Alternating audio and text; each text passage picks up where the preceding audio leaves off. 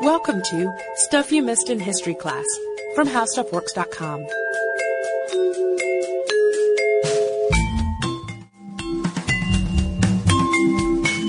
Hello and welcome to the podcast. I'm Deblina Chakraborty. And I'm Sarah Dowdy. And we're continuing on here with our discussion of Gertrude Bell, who is a British archaeologist, mountain climber, and desert explorer, and as we'll see in this episode, also an intelligence officer and a diplomat too. She's said to have been one of the most powerful women in the British Empire at one time, but today her name really isn't that widely known, so we wanted to take a look at her life and why she was called the uncrowned Queen of Iraq. So let's recap just a little bit before we get too far into this. In part one of this podcast, we talked a bit about Gertrude's scholarly pursuits, plus some of her daredevil adventures as a young woman climbing the Alps. We followed her on some of her early adventures through the Middle East during times when she explored areas that no woman, in many cases nobody at all, had ever explored before, places that were considered extremely dangerous. Uh, one of the most exciting of these adventures was when she explored the territory of the secretive Druze sect and charmed the Druze king. And in these cases, and I mean especially with that example, it was her bravery and her charm that really seemed to pay off, really seemed to win over the locals. And in doing so, by by becoming so friendly with the people she met, she was really able to learn a lot about the area and its history, things that really were not previously known by foreigners.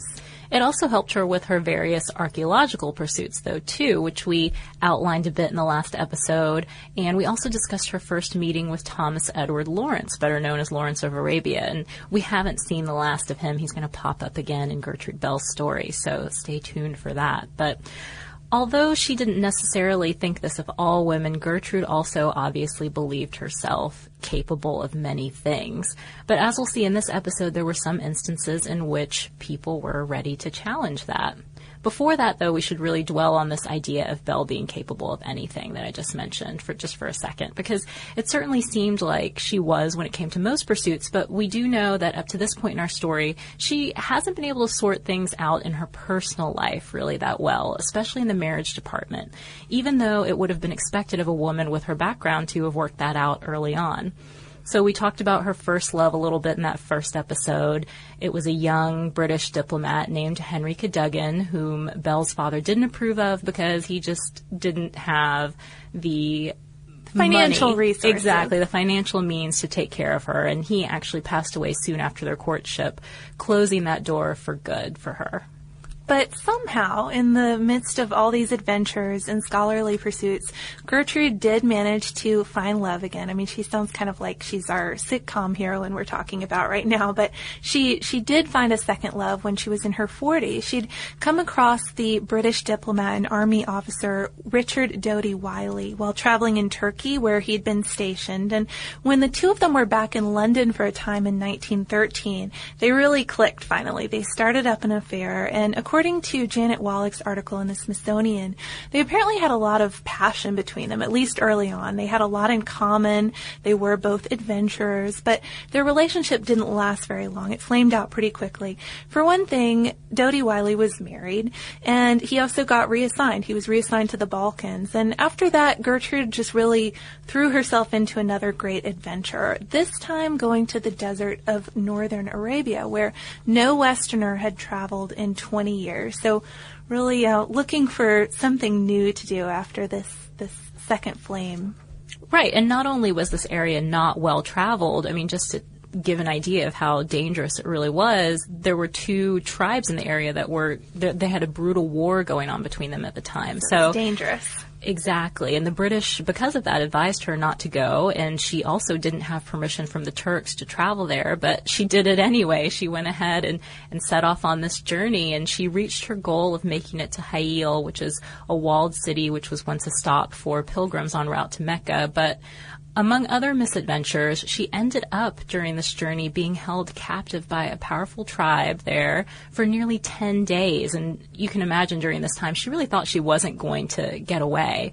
The tribe apparently had quite the reputation for, for murder and mayhem, so she, she just feared for her life really. But finally, her anger just sort of overcame her fear, I guess, and she demanded that they set her free. And surprisingly, they did. Not really sure why they did that. Maybe they were just really shocked and impressed she she spoke up for herself. I don't know. It's Maybe the they were impressed. of, of charm is sometimes effective. It seems True.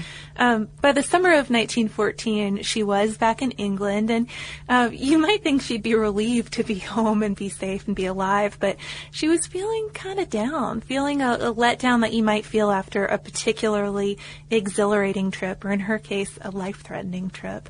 According to Wallach's article, she wrote to Doughty Wylie at this time and, and said, "The end of an adventure always leaves one with a feeling of disillusion, just nothing."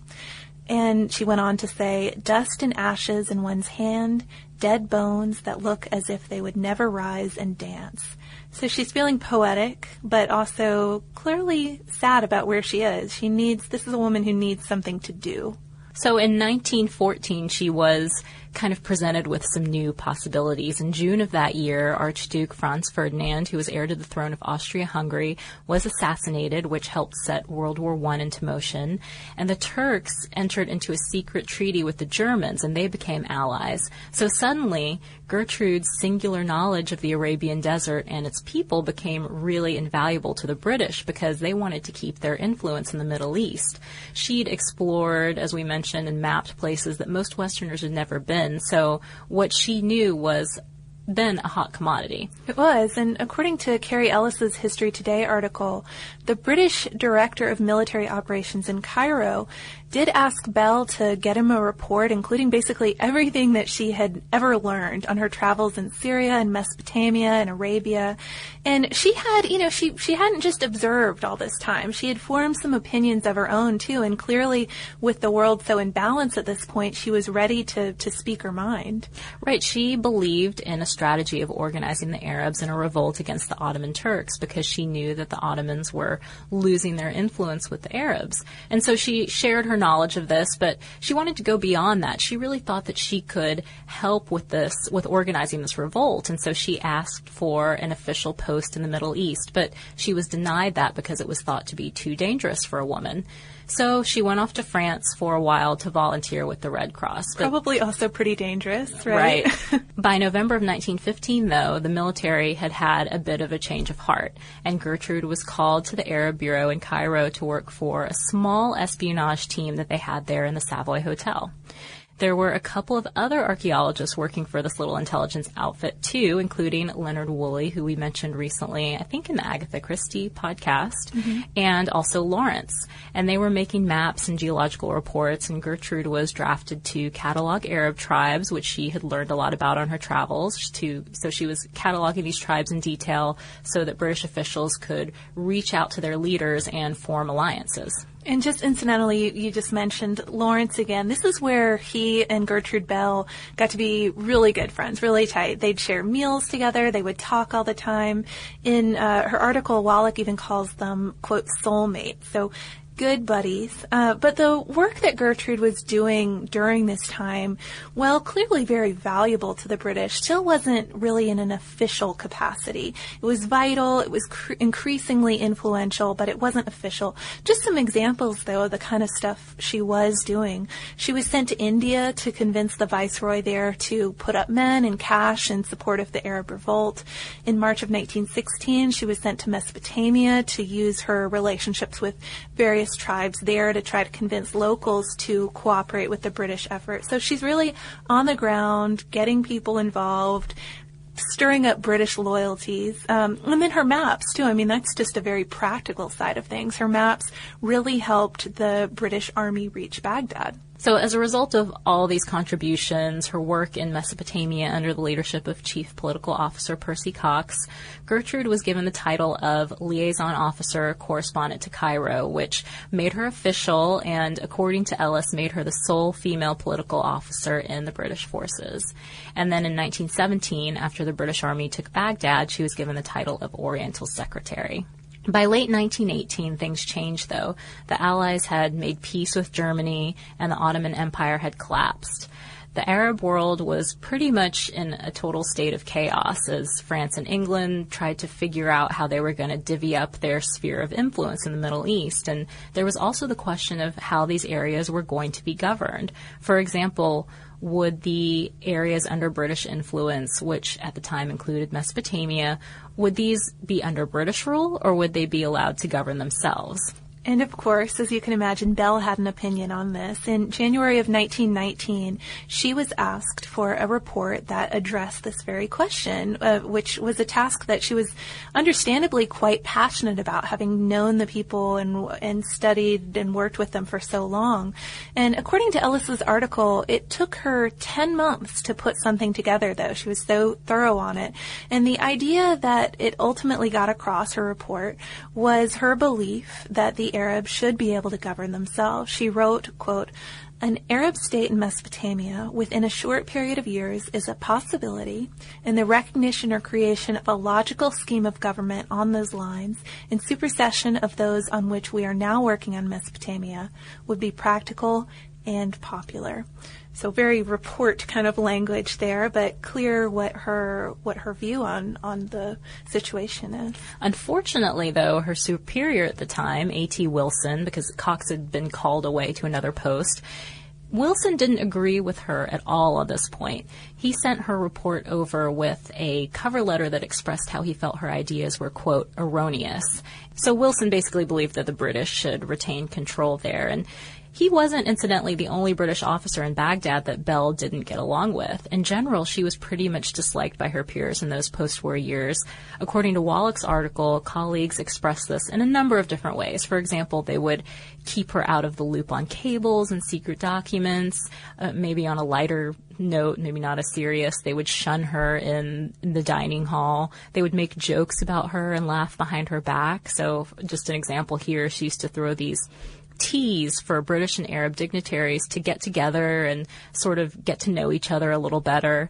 And the other officers referred to them mockingly as PSAs, which stood for Pleasant Sunday Afternoons. They also referred to her house as Chastity Chase, which is pretty mean. It is pretty mean. I mean, all of the, the shunning her in the dining mess, that's pretty mean, pretty childish. And uh, we certainly don't want to make it sound as if she invited this kind of behavior because it just sounds like mean stuff to do. But in some cases, she may have encouraged it a little bit. Uh, with the officers' wives, especially, she was quite rude to them. She would make pointed remarks about what they wore. You know, if they were wearing things that she didn't consider very culturally appropriate, like a low-cut dress, um, she would she would call them out on it. She even said about that quote, "I do wish that our women would show some suitability in attire, um, but but." Basically she didn't do anything to try to be friendly to most of the people she worked with.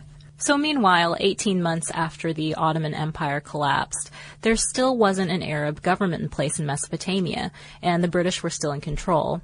So the Arab tribes rebelled. Wilson basically tried to squash this uprising with brute force, bombs, and, and the like, but this only made things worse. 10,000 Arabs lost their lives during this time, and a few hundred British did as well. Things changed, though, by October 11th, 1920. By then, Wilson had been forced out, and Bell's old friend Percy Cox returned. He shared her view that the Arabs should govern themselves, so this helped to kind of set things in motion. Well, it also coincided nicely with the fact that the then colonial secretary, Winston Churchill, was ready to put a stop to the enormous economic drain of these Arab rebellions. They were quite expensive, so he called his best experts on the Middle East together to a conference in Egypt to figure out how exactly they were going to make this new Arab government work. He invited 40 experts total only one woman was there, Gertrude, of course. Her old buddy Lawrence was in attendance as well. And Wallach describes her showing up in Cairo in her signature accessories, which were a, a hat and furs, and really getting right down to business. She helped determine the borders of the new nation of Iraq. And the real tricky part, though, was figuring out not where the country would be, where its borders would be, but who was going to lead this new nation. Yeah, because there were so many different groups to consider. Just to name a few, the Shiites, the Sunnis, the Kurds, uh, the Jewish community as well. Who could they find? This was the question. Who could they find who would be accepted by all of these people? So they finally decided on making the Naqib, the Sunni holy man of Baghdad, the prime minister. And for that king position that was so key, they thought of Prince Faisal, whose family was said to be descendants of the Prophet Muhammad. Because of that connection, he'd appeal to both the Shiites and the Sunni Muslims, but he also had military and administrative experience that he'd proven during the war and during the rebellion. Both Bell and Lawrence argued heavily in his favor. They wanted Faisal as king. And they convinced Churchill too, but of course the real test was going to be whether they could convince the Iraqi people.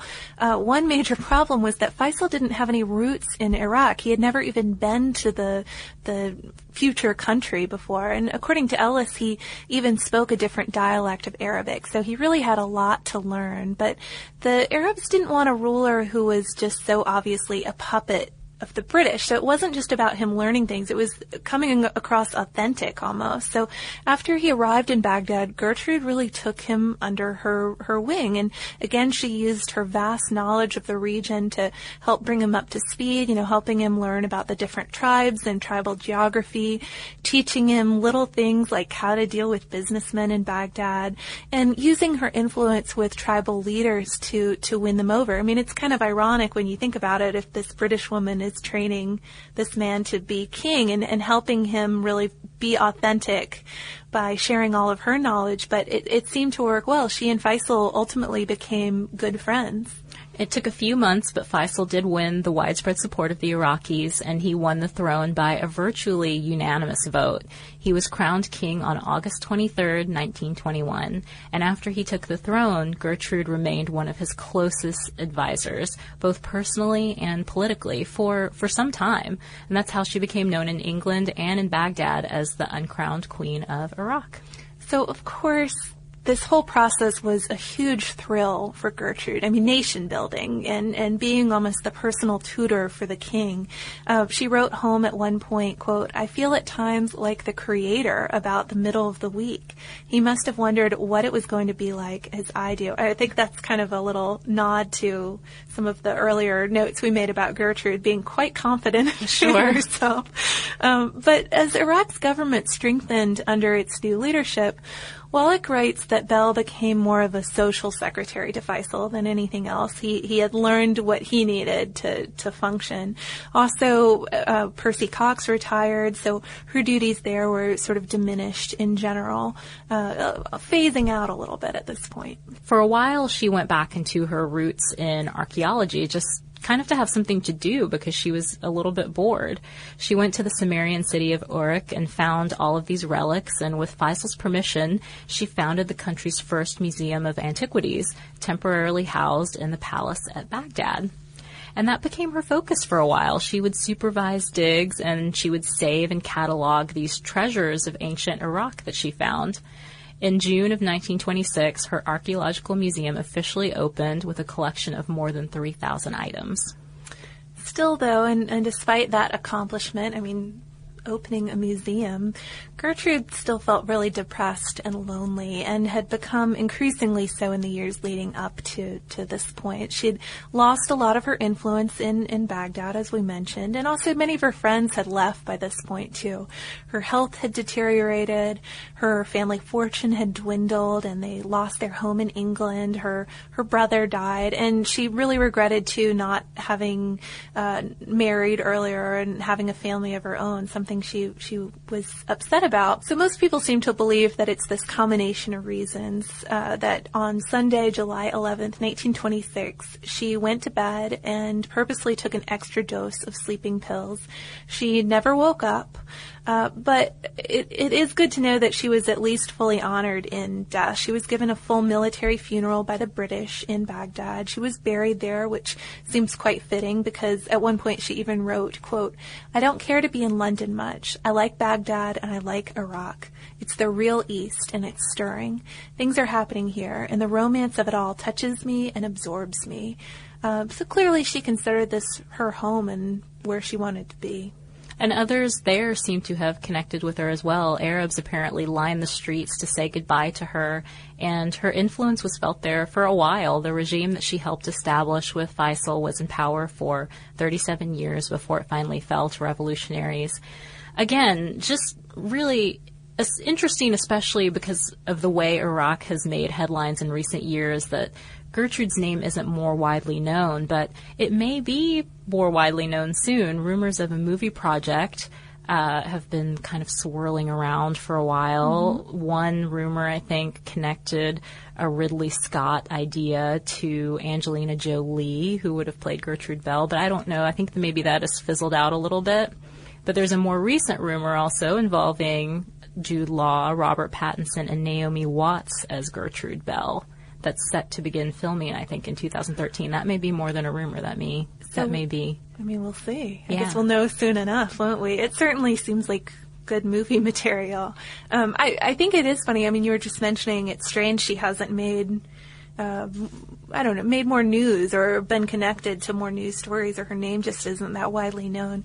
I always have thought of her as one of the lady travelers, but clearly there's so much more going on. There's a lot more to her than just that. Lady traveler is, is probably not a great uh, category to put her in. Um, nation builder, you know, something like that. So many things, yeah.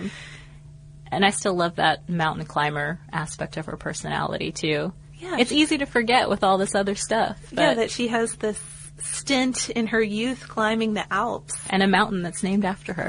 Yeah, Gertrude Spitze or something. Mm-hmm. Um, pretty pretty great all around. So um, very interesting to learn about her. I'm glad that we now know the bigger picture, and I think it'll certainly inform just how I see current events too. I mean, this is fairly recent history. It's not that long ago. It's still pretty applicable in certain ways. Absolutely. I love how these podcasts kind of they give us more knowledge about how the world sort of came to its present state, and we learn a lot more about about different areas. Uh, sort of along those same lines, we have some cool listener mail, mail to share. It's not necessarily international, I don't think, but it does take us to some places outside our little city of Atlanta. Thank you. All right, on to listener mail. So first we have a real mail edition. We got quite a stack of postcards from listener Lars, who's a comedian and, and tours a lot um, all over the U.S. and Canada as well. Chicago, Vancouver, Key West. My favorite one, though, and maybe this is just because it is a favorite location of mine, is Catalina Island in California. And all he wrote on this postcard was, "You should go here." So have you been? I have not. I'll put it on my list. So we'll put this on Deblina's Lars list. said so. And and me too. It really is a nice place. It's like a about an hour boat ride from LA and you just feel like you're in another world. So thank you so much, Lars, for all your postcards. Um, you guys know we love receiving real mail, but we also love receiving emails from you. And Deblina, you've got an email today. I do, and this one is referencing an episode that I was not on. Oh, shoot. But I thought it was so charming, I wanted to share it anyway. it's from listener Becky, and she is talking about the episode that you did with Holly. Which was a lot of fun. Yes and she said that she wanted to say thank you for Bloomers and Beyond, the podcast that Sarah did with Holly from Pop Stuff. Not only did it serve as an inspiration for a class presentation, the anti-dress reform movement, but I used a clip from the podcast in class. You served as my introduction by quoting Havelock Ellis and his crazy notions about women's morphological need for corsets. I'm a graduate student in Milwaukee, Wisconsin, and did this presentation in a Reformers in the Media class. So that's pretty cool. It's really cool, and I shared that email with Holly too. She was thrilled. I wish I could have seen the presentation, and I'd love to learn more about Havelock Ellis. I mean, Deblina, to catch you up on that, this guy thought that if women didn't wear corsets, we would just melt into a pile of organs. Oh. like there aren't bones inside, you know? Interesting. Fun so like stuff. an exoskeleton Yes, kind of exactly. That's yeah. a that's a much better way to put it, an exoskeleton. Um, but anyway, thank you for writing and sharing, and we're thrilled that you were able to use the podcast for your class and your presentation. If anybody else wants to let us know something like that, or just um, share more stories about Gertrude Bell, she is a popular suggestion. So I know a lot of you guys she is. And there are like things, her. of course, as always, that we didn't include. Yeah, an action-packed life for sure. You can email us. We're at historypodcast at discovery.com. We're also on Twitter at Missed in History, and we are on Facebook. And if you want to learn a little bit more about some of the ideas we talked about on this podcast, traveling, for example, we have a lot of articles about traveling on our website, which you can look up by visiting our homepage at www.howstuffworks.com. For more on this and thousands of other topics, visit howstuffworks.com.